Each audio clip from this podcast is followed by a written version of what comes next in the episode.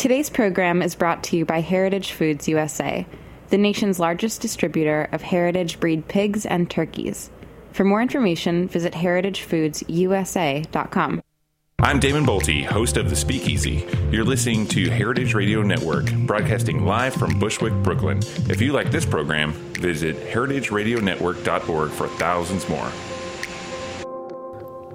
Love Bites is produced by Heritage Radio Network, a nonprofit member supported radio station devoted to all things food. Help keep HRN alive by becoming a member today. Go to heritageradionetwork.org and click on the beating heart to donate. Do it now, and I'll make out with your face for it.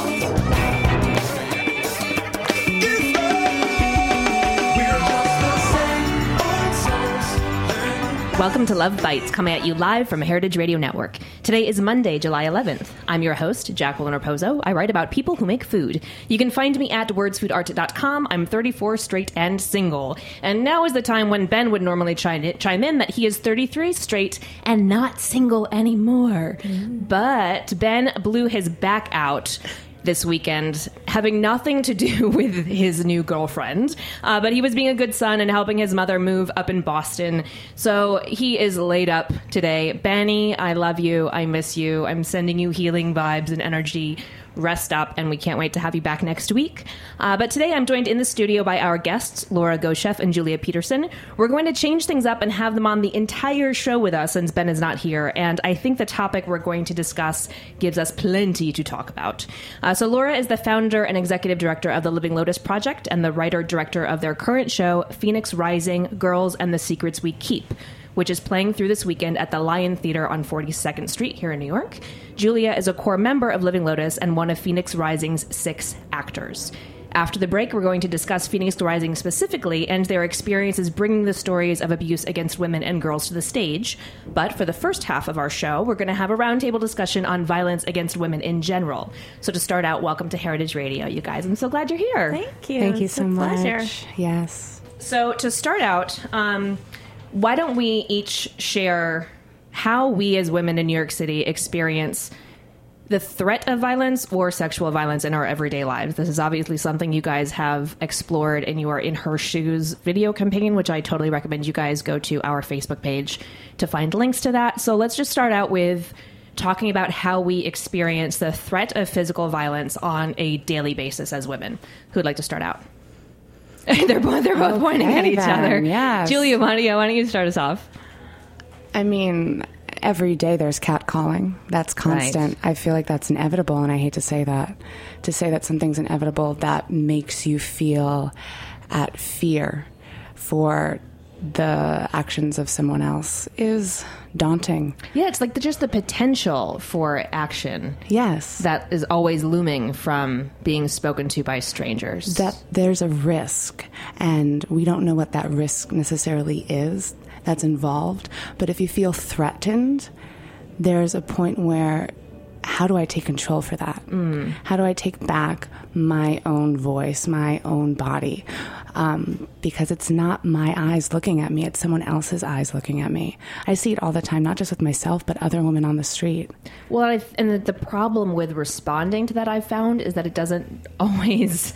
Uh, get you the response by a man of like, "Oh, I'm sorry, that is inappropriate." It usually escalates very quickly into being called a dirty word, um, or to ha- or to being laughed at, or to being told, "Ah, like lighten up." It doesn't yeah, often yeah. produce any real change. So, do you even say anything, or do you ignore and move on? You know. I mean, I just have to say, Laura has brought in this beautiful scene into our show regarding the de-escalation that women take on so that they can remove themselves from those situations where they don't uh, necessarily take control, but Right. move away. Yeah, we minimize the fact that something is happening rather than just facing it or trying to move past it. I will say I had a, an experience recently.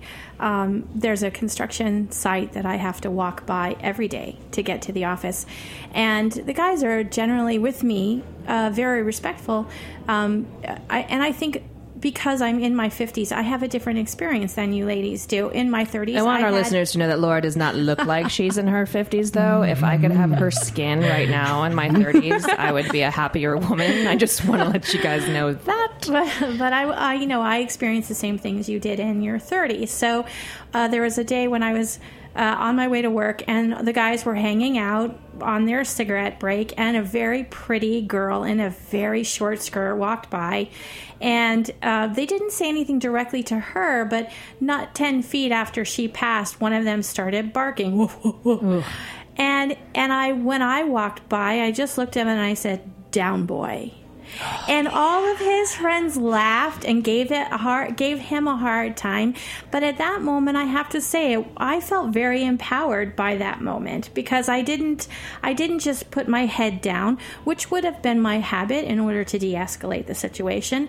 But I was able to put some humor in it. The guys found it funny as well, and so, but there was a little teeny lesson in a speaking up and and b doing it with humor so that nobody was humiliated. Right, because shame brings out the worst in people. Absolutely. If you shame someone, yeah. Yeah. So so I, I think there are ways to de-escalate the situation, um, which is what we're always looking for. Unfortunately, because I would rather erase it. Right. You know, I would rather have it not be there and have a woman not be objectified simply by what she's wearing or what she looks like or the fact that she's a woman. Period. But Well, and I don't know about you guys, but part of my problem is that it doesn't seem, and this should be no excuse anyway, but one thing I learned very quickly after moving to New York is it does not matter what I am wearing. No. It doesn't matter what mm. time of day it is. I get talked to mostly when I'm wearing gym clothes, which I wear being a writer who works from home when I walk my dog. I'm wearing sweatpants and a tank top. It doesn't matter if it's eight o'clock in the morning and I'm walking my dog or if it's one in the morning and I'm coming back from the bar. And so the problem is, like, I run through, I find myself walking the streets running through ideas of what to say the next time it happens and I've never mm-hmm. landed upon the perfect thing. And so what you bring up I think is in a way more poignant and makes more of a point that when when we're not the one in the situation, it's easier to step in to see it happening to another woman and Yeah. stepping in and again not not shaming Right. the person doing it, but it's sort of we've got eyes on you. Yes. That it's not just because the woman who was in the short dress and walked past was not the one who said something, it doesn't mean that it's okay to do it because we're we're watching out for each other. Right, and that that definitely speaks to uh, the bystander intervention that is absolutely essential. It must happen in the world because when I was growing up in the seventies, the "I am my brother's keeper" was something that we lived with. It was something you know, yeah, it was a little. Uh, airy fairy and there was a lot of love and free love and there was actually a lot more sexual assault in the 70s than there is now but at the same time if somebody saw something that they that they perceived to be a problem they stepped in Right. Well, and that's something that generations did too. Is the idea that your, you know, your grandmother figure who lived down the block was watching you, and, and adults could step in. Now it's it's we sort of have this culture where it's inappropriate to talk to somebody else's child about how they are behaving.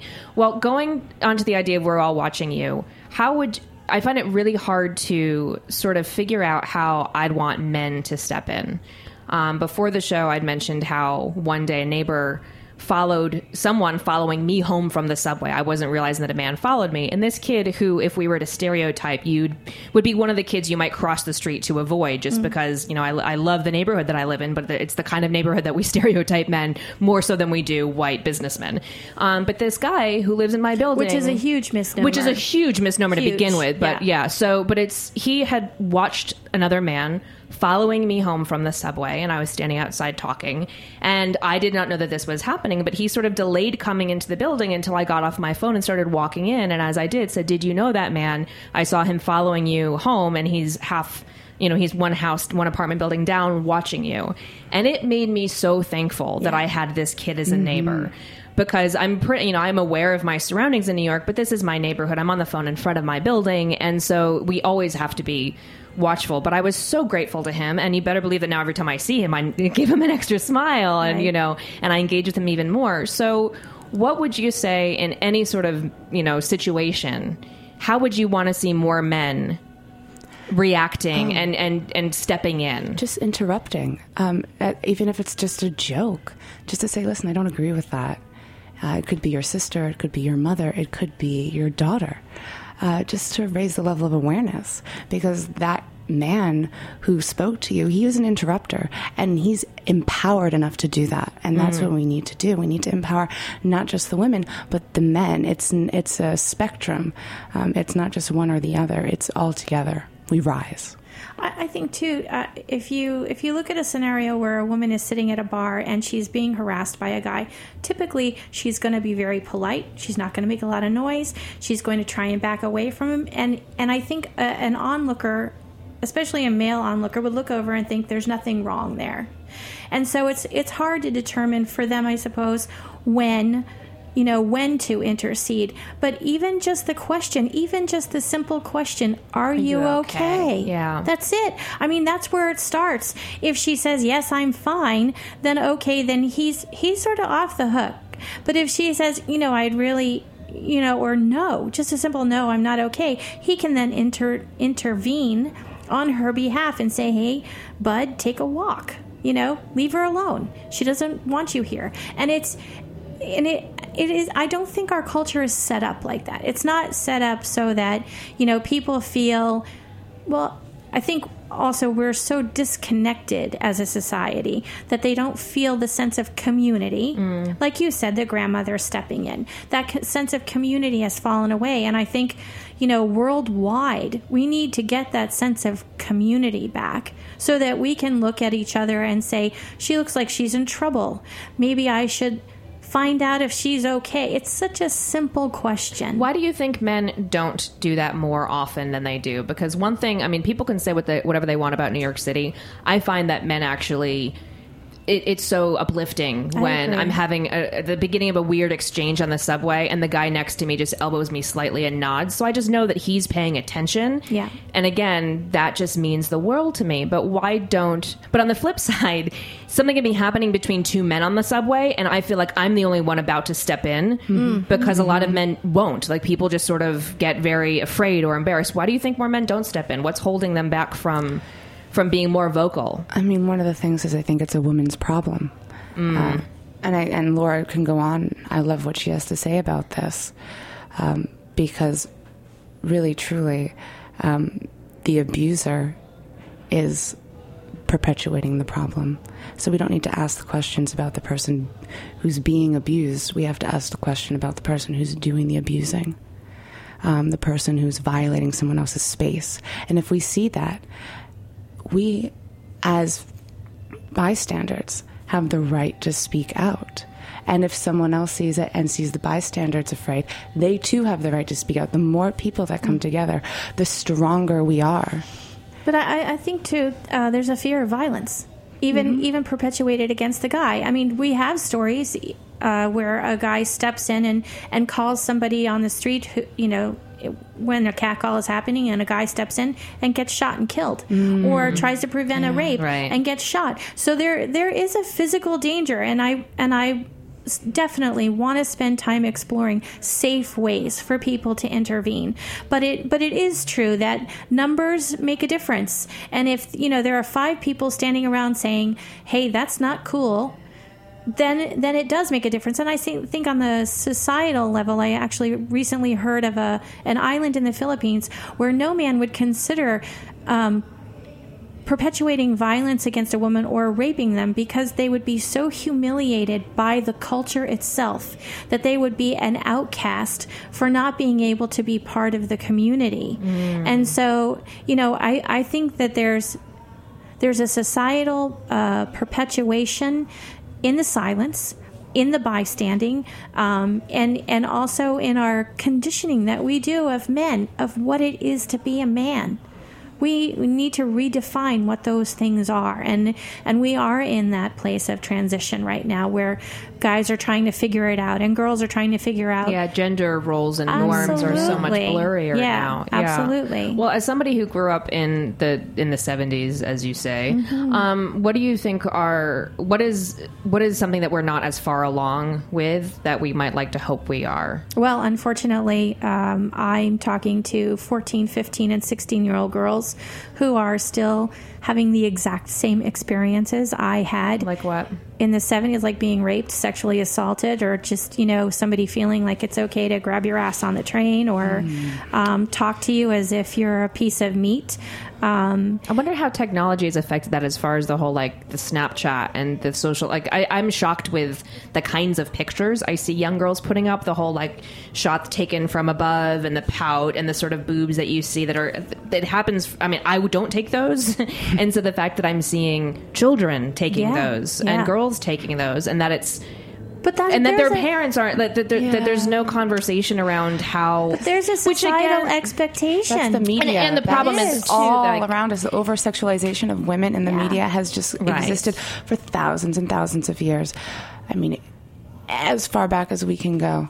And it's the kind of thing where I don't want to say that because those images are happening, it should equate to like, oh, well, you know, girls are, are showing this, and so therefore, Well, here's this, you know, here's why, you know, like the whole idea of the, you know, she does she put that out there, Yeah. So I don't want to say that, and also I don't want to repress sexuality. But if you are 13, 14 years old, and those are the images you're putting out there on the internet of yourself, But there at the is same time, a those are- conversation to be had. They want to know there's other options too. They don't know that they have those other are their options. role models though. Right. they're copying their role models. They're you know like if I, I I wish that they were idolizing Madeleine Albright and Yes. Gloria Steinem. But it's Kim Kardashian. It- it yeah. is. Or And- I, I don't know if that's if she's even too old for 13, and 14. There's, don't prob- know. there's probably a younger equivalent of that. Is there, uh, is there a Kylie or a The Kelly Kylie Jenner. Or a, yeah. a Jenner. uh, Whose yeah. like company just got an F from the Better Bureau. Oh, no. but yeah, I mean, if if that's their idea of a role model and they're copying that, then then it's on us really to give them other options. Yes. Those are the actors, the stakeholders, the people of power. We need to see them being better leaders. Well, you just mentioned power, and I read um, an article about uh, Vice President Joe Biden's um, speech to the Women's Summit recently, where he said something. a lot- I'm paraphrasing, but said like, uh, I don't actually should not paraphrase since I've got the note here somewhere. Um, but he said that it's ultimately about the abuse of power. It's all mm. about power. And I was thinking about that, and I was like, well, the, the at the base level, the power men have is physical.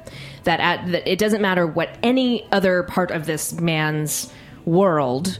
In general, like I'm a five foot two woman. Like most men can, other five foot two men can easily physically outpower me.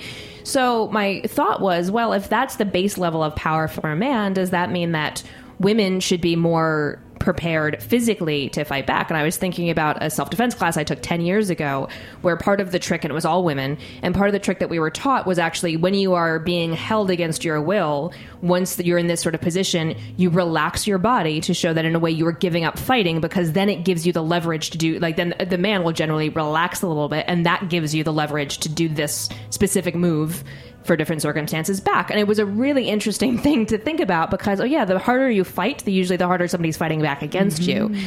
If you try to retaliate physically, it often escalates that level of violence, like we were speaking about before. So, what do you guys think about that as far as a woman physically defending herself?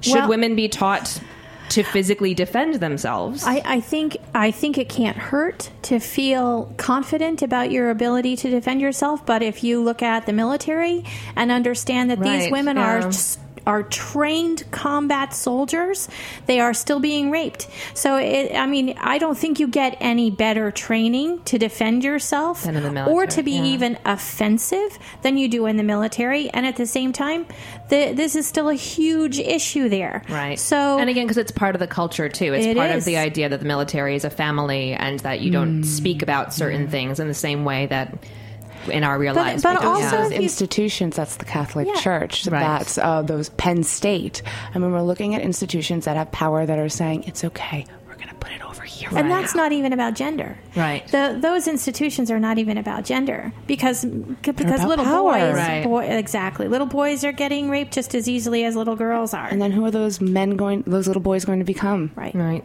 Well, I have like a billion other questions that I would want to ask you guys, but we have to take a break. Um, so before we do so, uh, Heritage Radio makes it really easy for us to come in here every week and produce Love Bites. And as a nonprofit station, we survive on grants, underwriting, and member donations. So right now, I'd love to invite our listeners to join us as members of Heritage Radio Network. Uh, we're doing a summer membership drive right now through July 22nd.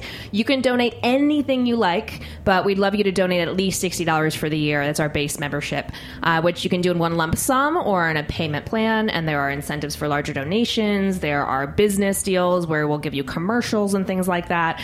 Um, and yeah, Ben is now taken, but I will make out with you if you email us at lovebitesradio at gmail.com and say that you made. I might have to put a minimum on that, but I haven't thought through completely. So right now you're you're in the free zone.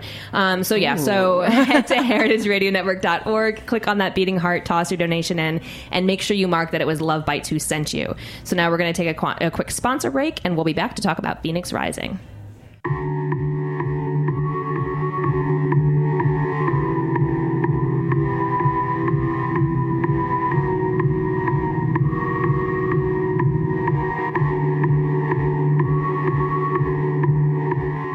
Hello out there, it's Steve Jenkins. I'm with Fairway Markets. White Leghorn, Red Wattle, Bourbon Red, Navajo Churro. Well, these aren't names you're likely to hear at a Fairway butcher counter or any other counter today, but before the rise of factory farming, you would have. And at Heritage Foods USA, you still do. Heritage Foods USA exists to promote genetic diversity, small family farms, and a fully traceable food supply.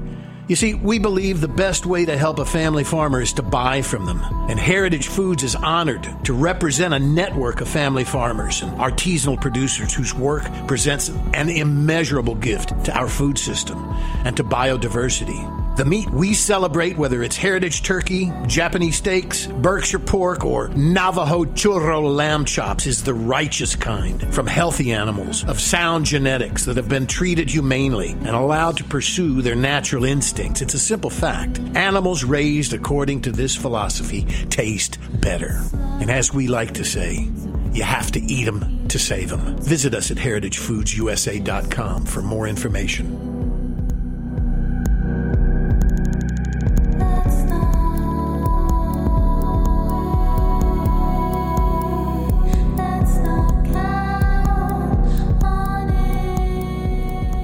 Phoenix Rising Girls and the Secrets We Keep displays the stories of five high school girls and their counselor working through issues like sexuality, self worth, inherited addiction, and finding family. If you're just joining us, we have writer director Laura Gosheff and actor Julia Peterson in the studio with us today. Phoenix Rising runs through this weekend at the Lion Theater on 42nd Street here in New York City, and you can find more at www.phoenixrisingtheplay.org as well as on our website, lovebitesradio.com. So, welcome back, ladies. Thank you. so, now let's talk about uh, your play. So, Laura, starting off, why did you start an, or, an organization, Living Lotus Project, to bring the stories of violence against girls and women to light through theater? Was there not that? Did you find that that was sort of not available or not fully explored? Um, think even on a theater level, most stories, most directors, most uh, actors are men, and so Hmm. there are very few stories written by women about women, Produced um, by women, directed produced by, women. Absolutely, Yeah. It's a it's a rare thing, and uh, and frankly, I find it a rare pri- privilege to Hmm. be able to be part of that. And we had a great design team. Um, we have a, an amazing cast, uh, all women, which is rare. It's an it's another thing, you know. And we don't spend. I think we there, there's a. Oh, I should know this, but there's a, a test that you have to pass. Bechdel where- test. Yes, Yes. thank you. Um, we pass with flying Oh, of colors. course. 'Cause yeah, so not- listeners, that's a test where at least there have to be at least two women in lead parts where they have one scene where they talk about something other than a man, and you will be shocked at how many movies and books and plays that does not happen. Where you have two lead females who talk about something. All it has to be is one scene. Yeah. but something where they Well, don't talk about their boyfriends or their fathers or problems with a guy. even something as crazy as Pocahontas, which is about a woman. Wow. The men have more lines Right. than Pocahontas Yeah. does. So, you know, it's just like, yeah, the, so I, th- I felt it was important, and um, it's not something that we played up that it's a play by a woman about women, all women actors. But I think it makes a big difference because it's a perspective I learned years ago. Um, a, a, man actually said, "I didn't know girls thought like that," mm. and I think that perspective is. So where were the so so you've got five students who, throughout the course of the play, sort of uh, work with and through specific stories of abuse within their family or not knowing how to talk to the men and women in their lives or experiencing abuse themselves. So, as the writer, where did these stories come from? Well, they're all based on real women. Um, some are, are composites and others are straight stories. Um, How do you work with taking those stories and making something theatrical about them? What was the process of the and, and listeners? I should also full disclosure, like I've somewhat, you know, been with Laura through this process, and I'm now a vice president of Living Lotus, so so I know her. But um, like, what was the process like as far as taking? Because you can't just tell real story, you know, real stories mm-hmm. verbatim on a stage. They have to sort of fit the medium. Right. So how did you sort of work through? Well, we we've done, I mean, I've been working on it for eight years, so. Um, and and uh, Julia's been with us since 2012. Oh wow! Um, uh, Time flies. indeed. Um, but but it's been a process of you know workshops and uh, we do readings and then I you know I'd go back to the script and rework it and at one point I had to completely disassemble mm. the entire play and put it back together in another way, which just sort of opened things up for other possibilities as well. So um, it's it's been a I, actually it's my favorite process of writing and putting it together, um, and then being able to you know ste- step back and and see if it's theatrical. I've been I was told for years it's not theatrical. You know, it's it can only go to a limited number of places. And I think now we've reached that place where it, it is theatrical and it does appeal to people who don't necessarily relate to this directly.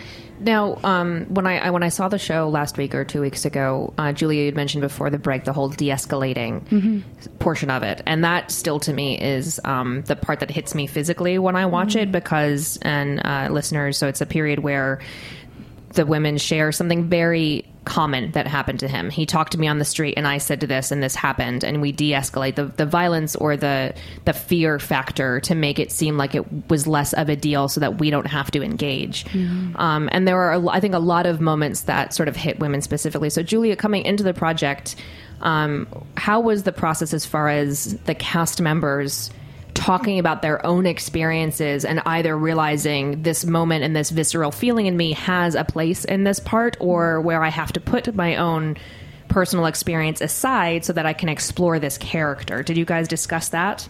Oh, I want to say I never really had to put my own experience aside. Uh, even though my character lives a completely different life with completely different circumstances than myself, um, we share a common human dialogue and a common dialogue being women. And I remember the first time rehearsing De Escalate, and one of the other cast members made some incredible choices, and I just started crying because I was so affected. Uh, and it was just, it wasn't anything over the top. She just was very specific, and I could feel as if this was really happening to her. And I know the feeling of being isolated. And I think many women know that feeling of being isolated.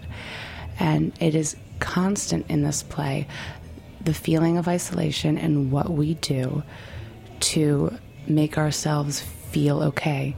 Normalize. Uh, yeah, we normalize, um, whether it's right or not. And those are the questions that I've been you know, bringing up to myself, especially as we, as we do this play. And it's evolved so much over the four years I've been with it. I mean, and that's what I love that it takes on a life of its own each time. Laura lets the play tell her what to do. Exactly. Uh, and because of that, we're able to reach a broader audience. We're able to start larger dialogues. Um, we're able to bring more uh, substance uh, that has weight to it. On the flip side, how has working with the play for both of you has it um, changed your empowerment and your everyday life as far as speaking up or talking to other women or like I love my one of my favorite sort of hashtags is I speak my truth. Mm-hmm. Another one is like I found my fire, especially as far as I speak my truth because like you were saying we normalize this. So how has working on the play sort of flowed into the situations you both face in your offstage lives? Well, certainly for me, it's it's created a situation where I, f- I feel like I speak up now instead of if I hear something that I find is inappropriate or I hear a guy talking about a woman who's, you know, he's completely objectifying her, I will step in and say, uh, you realize that there's a human being attached to this. And I love how you say human being versus I feel like I sort of just got over saying like that could be your mother or your sister because we shouldn't have to justify that this could be. It's just exactly. another human being. So yes. I love how you put it that way. Yeah, there's a human being attached you know that that it's not about you getting your needs met. It should be a very mutual thing. And i think I think the the one sided sense of entitlement creates a, mm. a real problem in terms of and it is our society's conditioning of what it is to be a man. Again i mean that's something that has to be re-examined. And it's and it's something that you know if if I, I know it's harder for men to stand up in a group of other men who are speaking disrespectfully and say hey you know, dude, not cool. It's harder because there's a lot of pressure to be with the guys, and I get that. I do. So, so I'm happy to step in and and interject, and I don't. You know, I'm at an age I don't give a shit what anybody calls I don't me. even give a shit, girl. Yeah, I'm at that point too. call me yeah. when you need to call me, but I still need to make the point. Mm-hmm. You know, and I think I think the raising of awareness, I think it gives other people in the room permission to go. You know what? I don't think that's cool either. Right. You know, so I think I think it's um, it's definitely given me permission to speak up, and it also it's interesting about you know that particular uh, part of the play is I get approached by men and women after the show is over who want to share their stories. And and I think giving people permission to share their stories is a crucial thing that any piece of theater or or any storytelling can do. It's very powerful. That's what this play does though. It gives permission. Yeah. The permission that we already have. It's our it's it's our free will. And but you solidify it and you go, you have the right to question this. Yeah. You have the right to stand up for yourself, to speak up for what you see. We have these senses for a reason, and we have to go back to our foundation as a community to hold that together. It's like what you said at the beginning before the break. You know, we are all our brother's keeper, our mm-hmm. sister's keeper. That's our job. Well, and I think also that um, one thing we were talking about before the show, listeners, was just opening up communication and asking questions that often, you know, when somebody's speaking with us, we're filtering out what they're saying. Our brains are doing it. We're not even doing it intentionally with our own experiences. We want to strive to say, oh, I know how you feel because I, rather than just listening and asking more questions. We compartmentalize. Yeah, we definitely compartmentalize. We definitely judge what we're seeing, how the person speaks, and the experiences that we've had. And I think the play also, in opening up that dialogue, seeing other stories that you might not connect with one or all five characters or their journeys throughout, but there are glimpses of every woman in those situations. Mm-hmm. And so it definitely inspires sharing your own experience because there should not be judgment against it and just sharing what you have gone through. Yeah. I, I mean, I had a 50 year old woman say to me, I have never told anybody that I got raped, and I've told two people in the last two weeks. Mm. So it's, I mean, yay, the conversation is starting to happen. People are not carrying that shame around themselves because that shame doesn't belong to the victim, it belongs to the perpetrator. And it really is something that we need to start doing as a mm-hmm. society to hold them accountable. And we're beginning to. I mean, yes, you see are. it in the news. It's better. Yes. Well, yeah. so before we before we close out, unfortunately, we are our time is dwindling. What is something I want us to each share? Something one. It can be a small thing, but one thing we'd like to have changed. It can be something very intimate that a man, a woman, a mother, a father, a brother, something that we can all, as human beings, do to just move the needle forward, whether it's you know on a on a wide scale or on just one circumstance by circumstance. Hmm. Anybody want to start? I, I would like to see victims treated with more respect um, and given the the room that they need to process what they need to go through, um, and also to be given some compassion. Until you've gone through it, you don't know how it feels. Just like Lady Gaga's Yeah. song, um, and and so it, I, I think it's crucial for the healing process of our sense of community to be able to include them as people who matter. Lovely. Yeah, and I just Julia? dare you to speak up. It can be something small to a family member or a friend, but silence is not helpful. It's not helpful when there's a sense of fear. Um, and I will close this out with speaking of silence is uh, for young girls. Like I'm very fortunate. And it's really silly to say that to have to say you are very fortunate to have never been raped, but I did have something happen when I was, I think, 12 years old, and I did speak up, and it was something as as an adult. It was not a big deal, but for my 12 year old self who had not explored, who didn't have sexual urges or didn't know, it was a big deal. And it affected me until I was in college. I was so traumatized that I would have men break up with or boys, men break up with me because I was afraid of them and they had never asked me why. And it took, and I was afraid of them. I would close off physically. And it took my first serious boyfriend in college to help me work through that.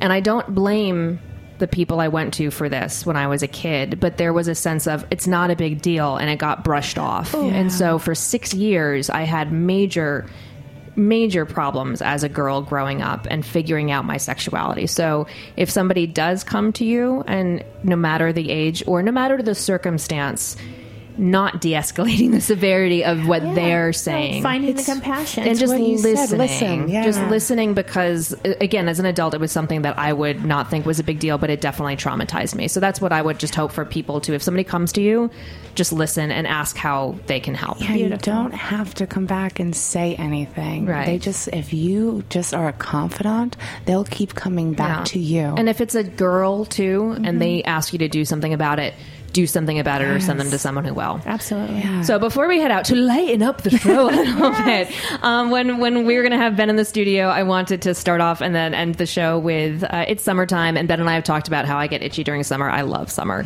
Uh, so what is one place that we would want to go if money money and time had no value? You know, where we could do whatever we wanted uh, this summer, and what would we eat there? Given that we are a food radio station, so I'll go first uh, very quickly. I actually, when all the places in the world I would go if I could the next month, I would uh, go up to the northern islands of Maine because I love hiking there and fishing and being on a on a lake kayak or an ocean kayak. And I would eat a crap load of seafood. I just got back from Rhode Island and I ate a crap load of seafood there on the water in Newport. Um, that's what I would. I just feel like I need to be in New England where it's cooler and just on the water and it's sort of wild up there. So that's yeah, the northern islands of Maine. I would go with you. You go with- I'd be eating lobster rolls three meals a day. Right? You know, I thought about it. I was like, I should go somewhere exotic in my mind. I was like, no, I just want to go to Maine. Yeah. Well, what about you, Laura? I went. I went exotic. I would go to the Great Barrier Reef. I love scuba diving. Mm. Ooh, badass of as, you. As a redhead with white white skin, I have no business. But being under the water is safe, and it and it is one of the most exquisite. Um, erotic things that I yeah mm. I love and and of course seafood Seafood, eating yeah I wouldn't want to catch it myself Oh, see, I do. I wanna learn more oh, about no. catching and taking Nuh-uh. care of it. no no that's fair. I though. will love That's it fair. Yeah, and, then, and then you will not will eat be a it, and you'll come No, home a vegetarian. exactly. Yeah, awesome. What about you, Julia? Well, before the break, I was talking about Morocco because I just have an obsession with lamb, and they have such a history, and I would just love to get lost in their streets and those, you know, hidden walkways that a car could barely mm. fit in, but somehow they find their way.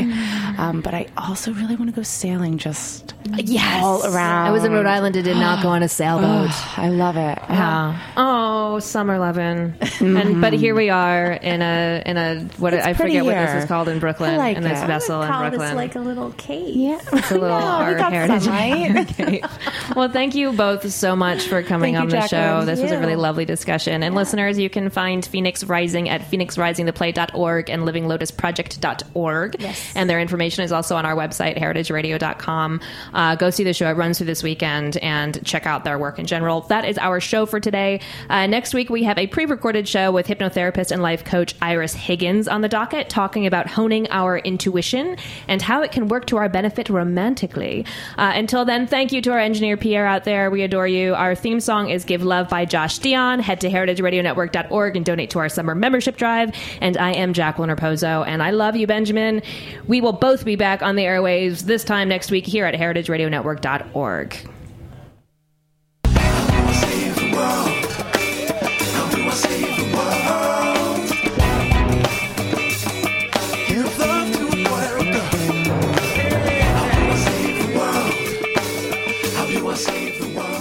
Thanks for listening to this program on heritageradionetwork.org. You can find all of our archived programs on our website or as podcasts in the iTunes Store by searching Heritage Radio Network.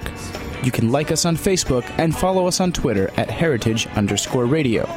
You can email us questions at any time at info at heritageradionetwork.org. Heritage Radio Network is a nonprofit organization. To donate and become a member, visit our website today. Thanks for listening.